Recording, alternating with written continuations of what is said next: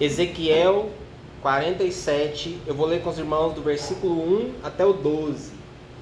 Amém? A palavra do Senhor diz assim: O homem levou-me de volta à entrada do templo, e vi água saindo de debaixo da soleira do templo e indo para o leste, pois o templo estava voltado para o oriente. A água descia de debaixo do lado sul do templo ao sul do altar. Ele então me levou para fora pela porta norte conduziu-me pelo lado de fora até a porta externa que dá para o leste, e a água fluía do lado sul. O homem foi para o lado leste com uma linha de medir na mão, e enquanto ia, mediu quinhentos metros e levou-me pela água que batia no tornozelo. Ele mediu mais quinhentos metros e levou-me pela água que chegava ao joelho. Mediu mais quinhentos e levou-me pela água que batia na cintura. Mediu mais quinhentos, mas agora era um rio que eu não conseguia atravessar, porque a água havia aumentado e era tão profunda que só se podia atravessar a nado. Era um rio que não se podia atravessar andando. Ele me perguntou: Filho do homem, você vê isto? Levou-me então de volta à margem do rio. Quando ali cheguei, vi muitas árvores em cada lado do rio. Ele me disse: Esta água flui na direção da região situada a leste, desce até a Arabá, onde entra no mar. Esse mar aqui, nessa versão está omitido, mas é o mar morto. Ah, quando deságua no mar, a água ali é saneada. Por onde passar o rio, haverá todo tipo de animais e de peixes, porque essa água flui para lá e saneia a água salgada, de modo que onde o rio fluir, tudo viverá. Pescadores estarão ao longo do litoral, desde Engede até em, em Englaim, em Eglaim, haverá locais próprios para estender as redes. Os peixes serão de muitos tipos, como os peixes do Mar Grande. Esse Mar Grande aqui é o Mediterrâneo. Ah, mas os charcos e os pântanos não ficarão saneados, serão deixados para o sal. Árvores frutíferas de toda espécie crescerão em ambas as margens do rio. Suas folhas não murcharão e os seus frutos não cairão. Todo mês produzirão, porque a água vinda do santuário chega a elas. Seus frutos servirão de comida e suas folhas de remédio. Amém? É... Tem um momento em que você entra na água. Só que essa água, como nós lemos aqui, ela vai aprofundando. Então, o novo nascimento, como nós vimos semana passada, ele é um evento. Existe um momento que você nasce de novo, mesmo que você não consiga rastrear esse momento na sua memória. Mesmo que você não tenha tido um, um momento tão claro para você, se perdeu na história, às vezes você fala, não sei. É, para mim, particularmente, é difícil de dizer esse momento, porque eu cresci na igreja e eu me entreguei a Jesus Cristo e convidei Jesus Cristo para entrar na minha vida centenas, milhares de vezes ao longo da minha vida. Eu tenho um momento que eu considero como, digamos assim, o momento inicial do meu namoro com Jesus, da minha história com Jesus, né? Da minha entrega para Ele. Mas o novo nascimento é um evento. Só que após o novo nascimento, se espera que você entre num processo de amadurecimento, de crescimento. E é sobre isso que eu proponho usar esse texto que eu li com vocês hoje, é, como uma metáfora desse nosso relacionamento com o Senhor, em que há um momento em que você entra nesse rio, mas você espera-se que você vá avançando e até o ponto em que você e se misture ao rio, por assim dizer. Então esse rio aqui, existem muitas coisas que podem ser ditas desse texto, mas eu quero que você hoje pense nesse rio como o próprio Senhor Jesus. Como a água viva que desce do céu para nós, como aquele que, que lava a nossa vida, como aquele que gera vida, né? Como aquele que é o caminho, a verdade e a vida, e um rio, de certa forma, é um caminho, é um caminho líquido, é um caminho de água, então Jesus é esse caminho, nós, vamos, nós entramos nele e nós vamos caminhando, assim como o profeta Ezequiel aqui. Aqui tem esse homem, né, no, no livro de Ezequiel, esse homem que é considerado pelos estudiosos uma figura de um anjo, uma figura angelical. Ele aparece para Ezequiel e mostra coisas coisas do mundo espiritual para Ezequiel, conduz, fala com ele, mostra muita coisa. E uma das coisas, na verdade, a última aparição desse anjo aqui é essa, em que ele mostra para Ezequiel esse rio. E como eu disse, tem vários significados, há muitas interpretações, mas eu quero que você pense nisso. Qual é o rio que sai da presença de Deus, que desce para a terra e que vem sarando tudo onde ele toca, que sarou a nossa vida, no qual nós entramos e que mudou tudo? Esse rio é Jesus. Ele é essa água viva. Nós temos falado sobre isso já há semanas, sobre o Cristo que oferece a água viva, que é a própria água viva, que é o caminho, que é a verdade, que é a vida, que é o caminho que conduz quem caminha por ele, né? Então, águas que saram, que geram vida onde só tem morte. Interessante que é, há quatro níveis de profundidade aqui. Primeiro, esse é uma aguinha que sai ali dessa visão de um templo, e aí esse homem mede 500 metros e chama Ezequiel, e Ezequiel então entra nas águas, e as águas ainda são bem rasinhas, lhe dão nos tornozelos ou nos artelhos, dependendo da versão que você estiver lendo, né? É, qual que é o significado de tornozelos quando você vai procurar a interpretação disso aqui? Primeiro que é uma profundidade inicial, uma profundidade bem rasa, bem superficial. Mas os tornozelos na Bíblia, os seus pés, eles falam do seu caminhar, do seu modo de vida. Os seus pés que tocam nessa terra é como você caminha nessa terra. Pés na Bíblia fala simplesmente disso, fala da sua caminhada, da sua jornada nessa vida. Então, quando você entra no rio, você começa, os seus pés estão submersos na água. É aquele momento em que você você encontra com o Senhor, você nasce de novo, você começa a andar por esse caminho maravilhoso que é o Senhor e a sua sua conduta, o seu andar muda. Você começa a andar de um jeito diferente na terra. Os irmãos sabem, todos nós sabemos, que mesmo quando você está andando num, num, num córregozinho bem rasinho, desses que só cobre os seus pés, você já deve ter tido essa experiência, você não anda exatamente igual você anda fora da água. Uma água que corre, mesmo que cubra somente os seus pés, ela já altera a sua passada, o seu jeito de andar. Você já, você já sente os efeitos disso daí, né? Então, primeira coisa que acontece quando nós nascemos de novo e começamos a andar por esse rio é que a nossa conduta muda. Os seus pés já se tornam, é, já começam a ser conduzidos pelas águas. Jesus ele fala uma coisa muito interessante lá em João, naquele momento, em João 13, quando ele vai lavar os pés dos discípulos. Ele se prepara, ele é, tira a roupa de cima, fica com, com roupas mais humildes, ele pega uma toalha, pega uma bacia, e quando os discípulos percebem o que ele vai fazer, é, que ele vai lavar os pés dele, o que era a tarefa de um, de um escravo, do escravo mais é, é, humilde de uma casa, os discípulos protestam, né? E Pedro mesmo fala: é, é, Senhor, o senhor não vai lavar meus pés. E Jesus fala: Não, eu preciso te lavar, porque se eu não te lavar, você não tem parte comigo. E aí ele fala: Não, Senhor, então lava tudo, lava minha cabeça também. E Jesus fala: Não, quem já se banhou só precisa de lavar os pés. Jesus está falando no contexto daqueles dias em que não havia estradas pavimentadas como as nossas, as pessoas não usavam calçados como os nossos, não andavam de carro. Então é, era comum alguém tomar um banho, sair na casa de alguém, por exemplo, e chegar com os pés sujos, empoeirados. Os caminhos eram sujos. Então era de bom tom, era cordialidade quando você recebia uma visita, que você, se você tivesse servos, você mandava um servo lavar os pés da sua visita. Então Jesus fala: se você já se banhou, você só tem que lavar os pés. E é claro que Jesus está falando também de coisas espirituais, e mais para frente ele vai dizer para eles assim: ó, vocês já estão limpos pela palavra. Então Jesus está dizendo que a, a, a, água que nos banha, que nos purifica, é a palavra. Jesus disse isso, não tem que fazer nenhum exercício de interpretação, tá claro. Então quando nós encontramos com o Senhor, a palavra dele nos lava. Ela muda a nossa mente, nosso modo de pensar, ela, ela dá um banho na gente. Só que qual que é o nosso problema? O nosso problema é que nós continuamos caminhando onde? Nesse mundo.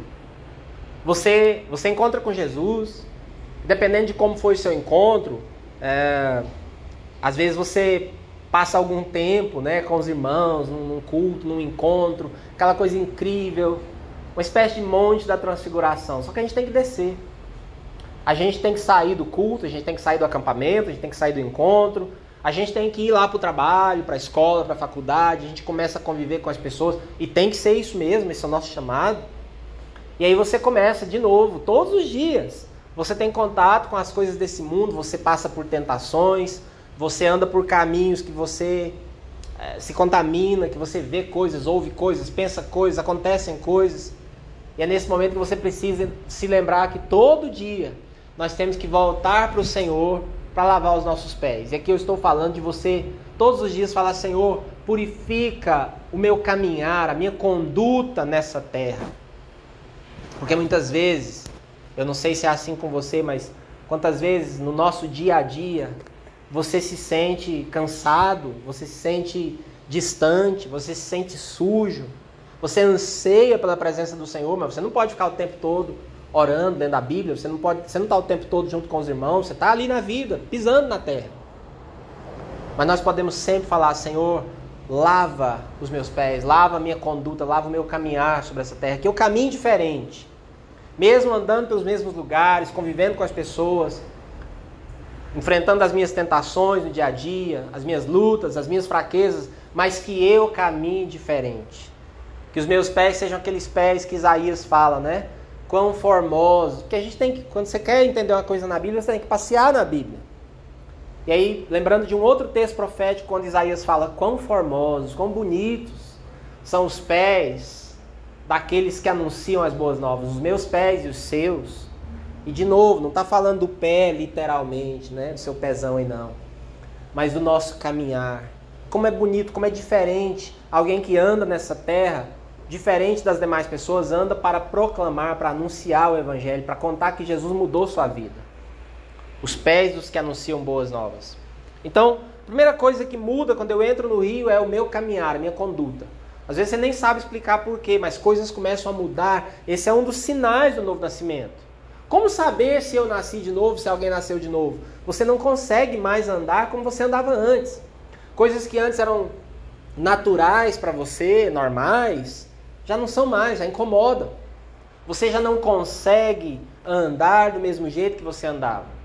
Se nada mudou, se você se você não se incomoda com nada, se você consegue fazer tudo que sempre fez, isso pode ser um indicativo de que você precisa ainda nascer de novo. Porque quando eu entro nesse rio, a minha conduta muda, o meu caminhar muda.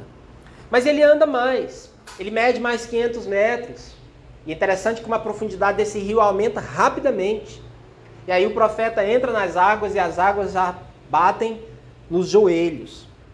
Quando você olha joelhos na Bíblia, joelho é uma coisa muito óbvia. Na Bíblia fala de, de você se dobrar, de você se render, de você fala de obediência e de adoração. À medida em que eu caminho nesse rio, à medida em que o meu, meu processo de caminhada, de crescimento com o Senhor aumenta, é, é preciso, como sinal disso, como sintoma disso, como consequência disso, que aumente a minha obediência, que aumente a minha rendição, o meu dobrar, a minha adoração em todas as áreas da minha vida. De novo, quem está com águas pelo joelho já não anda de maneira alguma. O andar é completamente diferente. As águas já te afetam muito mais, já te, já te obrigam a se dobrar. Então, o segundo estágio é o estágio, é o nível em que você começa a ser desafiado pelo Espírito por esse caminho de águas vivas, a obedecer em todas as áreas da sua vida, a se dobrar, a se render, mesmo naquilo que é difícil para você. Sabe, a abrir mão dos nossos pecados de estimação, a, a obedecer naquilo que nos dói, que nos desafia, que é sacrifício para nós. E o terceiro, ele mede mais 500 metros, o profeta entra na água e a água já lhe dá na cintura, ou dependendo da versão, versões mais antigas, lombos. E aí, gente, cintura, lombos na Bíblia, fala da sua força, da sua fertilidade. Então, quando eu aprofundo meu relacionamento com o Senhor, a, ele, ele se torna a minha força e é Ele que me faz fértil, produtivo no reino de Deus, nas coisas de Deus. É quando eu, é quando eu sei claramente que não é pela minha força que as coisas vão acontecer na minha vida, em área nenhuma. Sabe, meu ministério, meu trabalho, relacionamentos, mudanças que você almeja, que você precisa no seu casamento, com seus filhos, com quem quer que seja, fraquezas que você precisa vencer, eu começo a descobrir que eu em mim mesmo não tenho força, mas que a minha força vem do Senhor.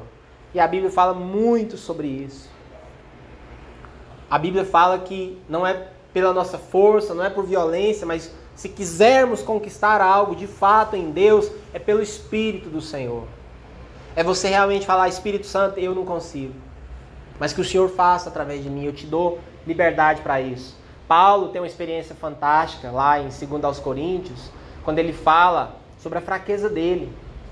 Quando ele fala que do espinho na carne, os irmãos já ouviram tanto desse texto, imagino. E ele fala que orou três vezes para que Deus tirasse aquela, aquele espinho na carne que a gente não sabe exatamente o que é, ninguém sabe. Aquela fraqueza. E o Senhor diz para ele: Não, eu não vou tirar essa fraqueza de você. A minha graça te basta. Ou seja, Deus permite que Paulo tenha aquele espinho na carne, uma coisa persistente, para que ele se mantivesse humilde, dependente, fraco e por isso mesmo dependente de Deus. E aí Paulo faz a conclusão, ele fala: "Então, eu me alegro nas minhas fraquezas, porque quando eu estou fraco, aí é que eu sou forte". Por quê? Por que desse paradoxo? Porque a minha fraqueza me leva a depender da força do Senhor. É como uma criança que, que tenta, tenta, tenta fazer um negócio, levantar um peso, torcer alguma coisa, abrir algo. E ela tenta, tenta, tenta até que ela, ela é, conclui que não consegue. E aí ela chama o pai ou a mãe e fala: Papai, mamãe, faz para mim. E o papai, a mamãe, faz para ele ou para ela. Nós precisamos chegar nesse momento em que nós entendemos que a nossa força vem do Senhor. E por último, aquele anjo mede mais 500 metros e o profeta diz que agora não tem como caminhar mais com água na cintura, num rio, já é difícil caminhar. Agora imagine com água que não dá pé mais, não tem como, não dá para caminhar. E agora é preciso nadar. Ou seja, você perdeu o controle. Essa é a expressão chave. Chega um ponto em que você perde o controle. Quando eu digo perder o controle, gente, eu estou dizendo que você deixa que Deus conduza a sua vida. Você assume, você admite que você não tem controle de nada. Nós não temos controle da nossa vida em área nenhuma, essa é a grande verdade. A humanidade, nós seres humanos, nós gostamos da sensação, da ideia, a ilusão de que temos o controle do nosso destino, do nosso futuro, dos nossos relacionamentos, nossos filhos, quem tem filho. Um dos maiores pavores que todo mundo que tem filho, teve um filho, você entra num pavor, é o pavor de algo dar errado com os filhos, de perder o controle. É uma das coisas que apavora qualquer pessoa que tem um filho, né? É natural. Nós queremos ter o controle. Nós queremos ter o controle da nossa vida. Mas a verdade, se formos honestos, é que nós não temos controle de nada. Não temos controle da nossa própria vida, não temos controle do amanhã, não temos controle de filhos, de relacionamentos, de nenhum resultado de nada. Então a melhor maneira de viver é entregar o controle, é renunciar a essa ilusãozinha de que podemos controlar algo que só nos faz sofrer, que você vive descobrindo que não controla, entregar logo para aquele que tem o controle do universo, de todas as coisas.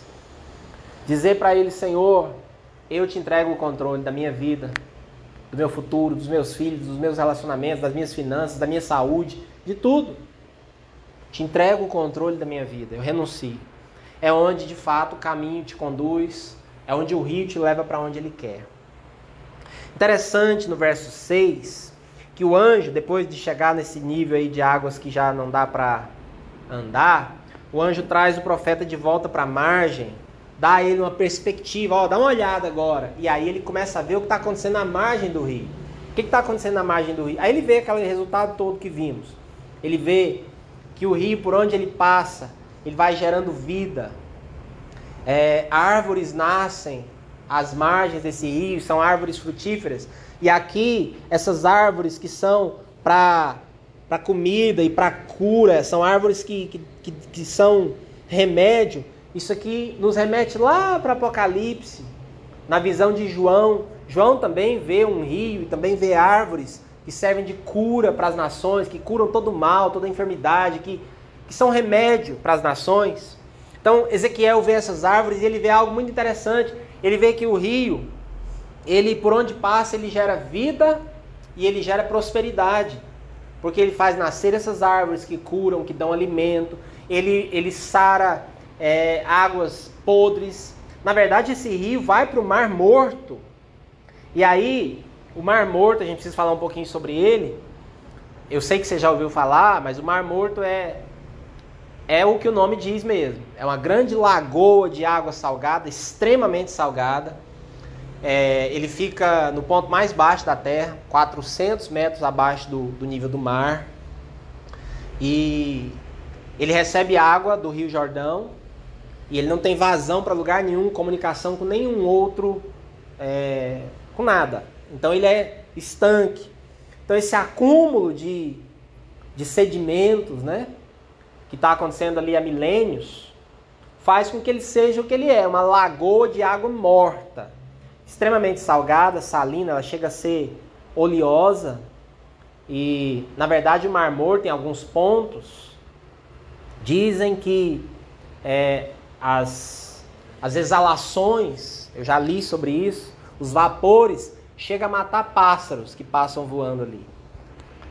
Porque é muito é muito salgado, e aí tem toda aquela coisa da, do pH, da salinidade ali, que não é uma água saudável, não. Tem propriedades cosméticas, de acordo com muitos, na verdade tem toda uma indústria de cosméticos ali na região. As pessoas vão do mundo inteiro para lá para fazer duas coisas. Além de ver a beleza, que é muito bonito, né? No deserto, aquela água é muito bonito. Mas as pessoas vão ali para duas coisas. Primeiro, para flutuar na água, eu fiz esse teste também quando eu estive lá. E eu espero que a gente possa ir juntos em breve. E realmente você não afunda e você vê pessoas lá sentadas na água, lendo jornal, essas coisas, né? Que é divertido.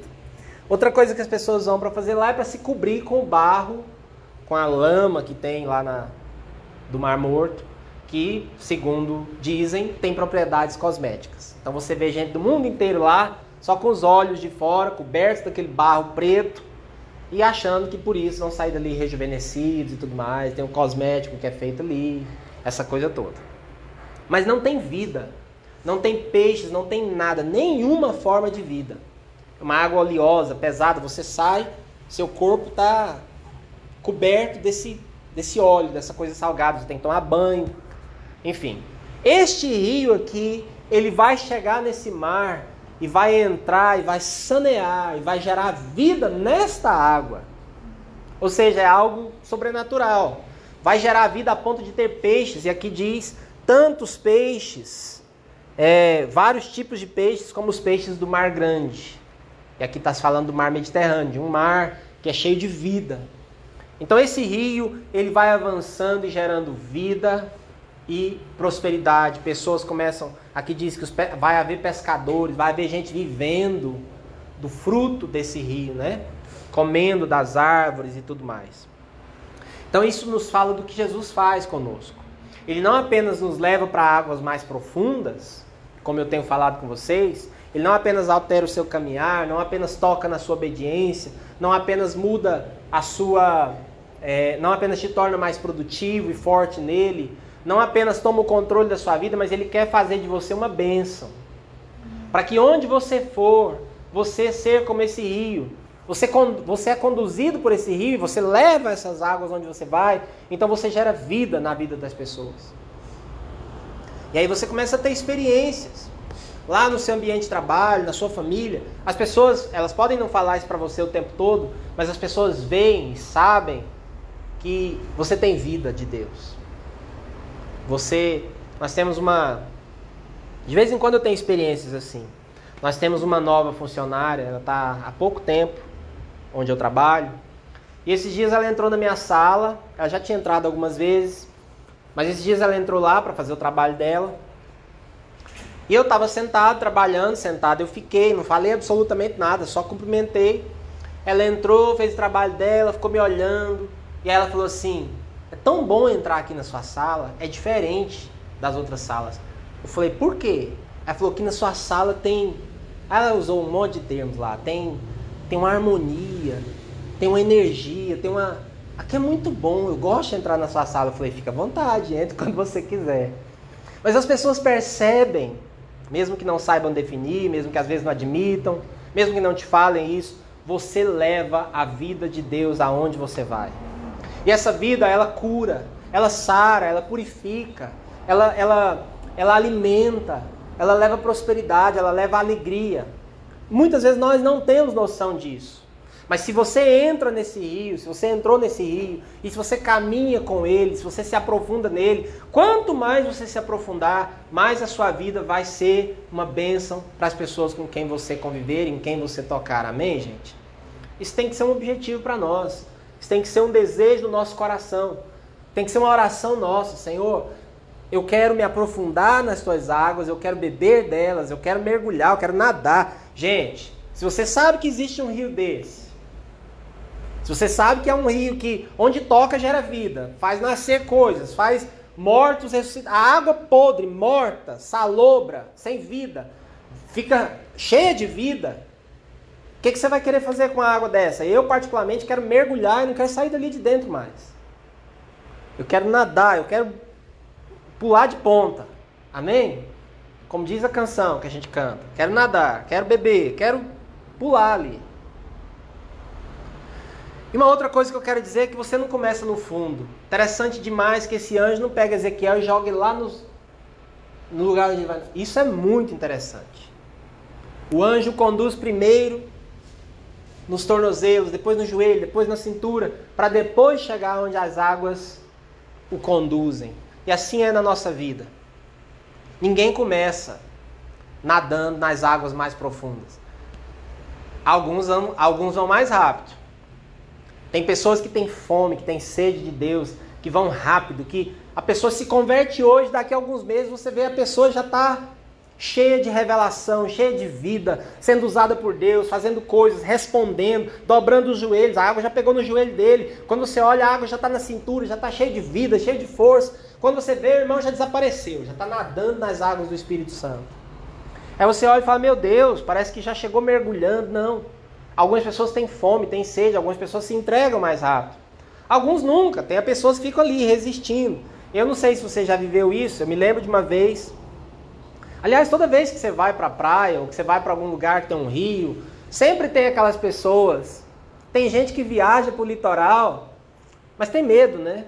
Tem muita gente que tem medo e que não entra. Tem algumas pessoas que vão, fica ali pulando aquela marolinha, não tem coragem de realmente entrar na água.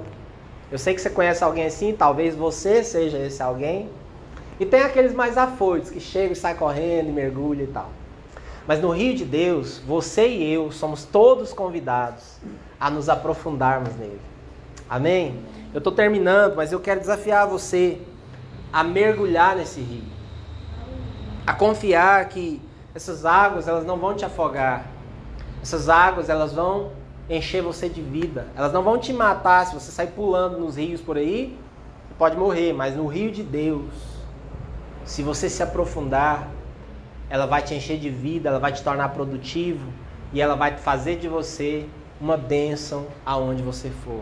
Amém? Então, a pergunta para terminar é: em que profundidade que você está hoje? Águas, pergunta de célula, né? Águas nos joelhos, no tornozelo, acabou de entrar. Você nem se entrei, pastor. Água na cintura, a água está te levando, você está nadando, está mergulhando. Essa é uma pergunta importante. Uma pergunta para você refletir, para você orar a respeito. E é interessante que o escritor aos Hebreus, lá no livro de Hebreus, na carta aos Hebreus, ele fala assim, ó, ele deixa claro, irmãos e irmãs, que há uma expectativa de Deus de que com o passar do tempo nós nos aprofundemos. Porque ele fala para as pessoas que estão lendo a carta dele assim, ó, pelo tempo decorrido, vocês já deveriam ser mais profundos. Vocês já deveriam estar ensinando, vocês já deveriam estar gerando vida. Mas aqui estou eu ensinando coisas básicas para vocês. O escritor aos Hebreus fala isso. Então há uma expectativa de Deus. Isso é sério, isso é profundo, isso é para nós orarmos. Isso é para você levar para casa hoje. Para você orar e falar: Deus, não me deixa ser aquela pessoa que passa ano, ano, ano, ano após ano e eu estou aqui brincando nas margens desse rio. Eu não quero ser essa pessoa. Eu quero ser arrastado por essas águas, eu quero mergulhar mesmo. Isso não pode ser só uma música que a gente canta, isso não pode ser palavras bonitas. Se esse rio é Jesus, e se há uma expectativa de Deus de que eu nade nele, de que ele me conduza, é isso que eu quero para minha vida. Amém? Esse é o meu desafio para você, que você ore hoje sobre que profundidade você está. Em que profundidade você está? Só que tem uma pergunta mais importante que essa. É a qual profundidade você deseja ir? Porque se você não tiver essa fome, essa sede, esse desejo de ir para as águas mais profundas, você não vai. O rio não vai vir e, e te atropelar. A expectativa do Senhor é que nós decidamos. É que hoje nós oremos e é sobre isso que eu quero convidar você para orarmos agora. Que nós oremos e se você puder já fechar os seus olhos, que nós oremos deixando que o Espírito Santo sonde o nosso coração para nos dizer onde é que eu estou.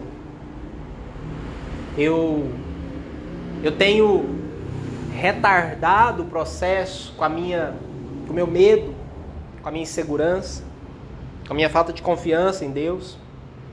Quero te dizer que esse rio é um rio de amor, esse rio é um rio que vai gerar vida em você e através de você. O Senhor te convida a mergulhar nessas águas. O Senhor te convida a provar e ver o tanto que é bom ser conduzido pelo rio de Deus. E a pergunta mais importante que nós vamos orar agora é: aonde eu quero ir? Eu sou uma pessoa que almeja aprofundar. Eu nasci de novo, mas eu quero aprofundar o meu relacionamento com o Senhor. Eu quero conhecer a Cristo. Eu quero conhecer a palavra, eu quero nadar no rio do Senhor, ou eu sou daqueles que se contentam em ficar nas margens vendo os outros brincando na água. Eu não quero ver os outros mergulhando nesse rio. Eu quero mergulhar de cabeça. Amém? Feche os seus olhos. Vamos orar?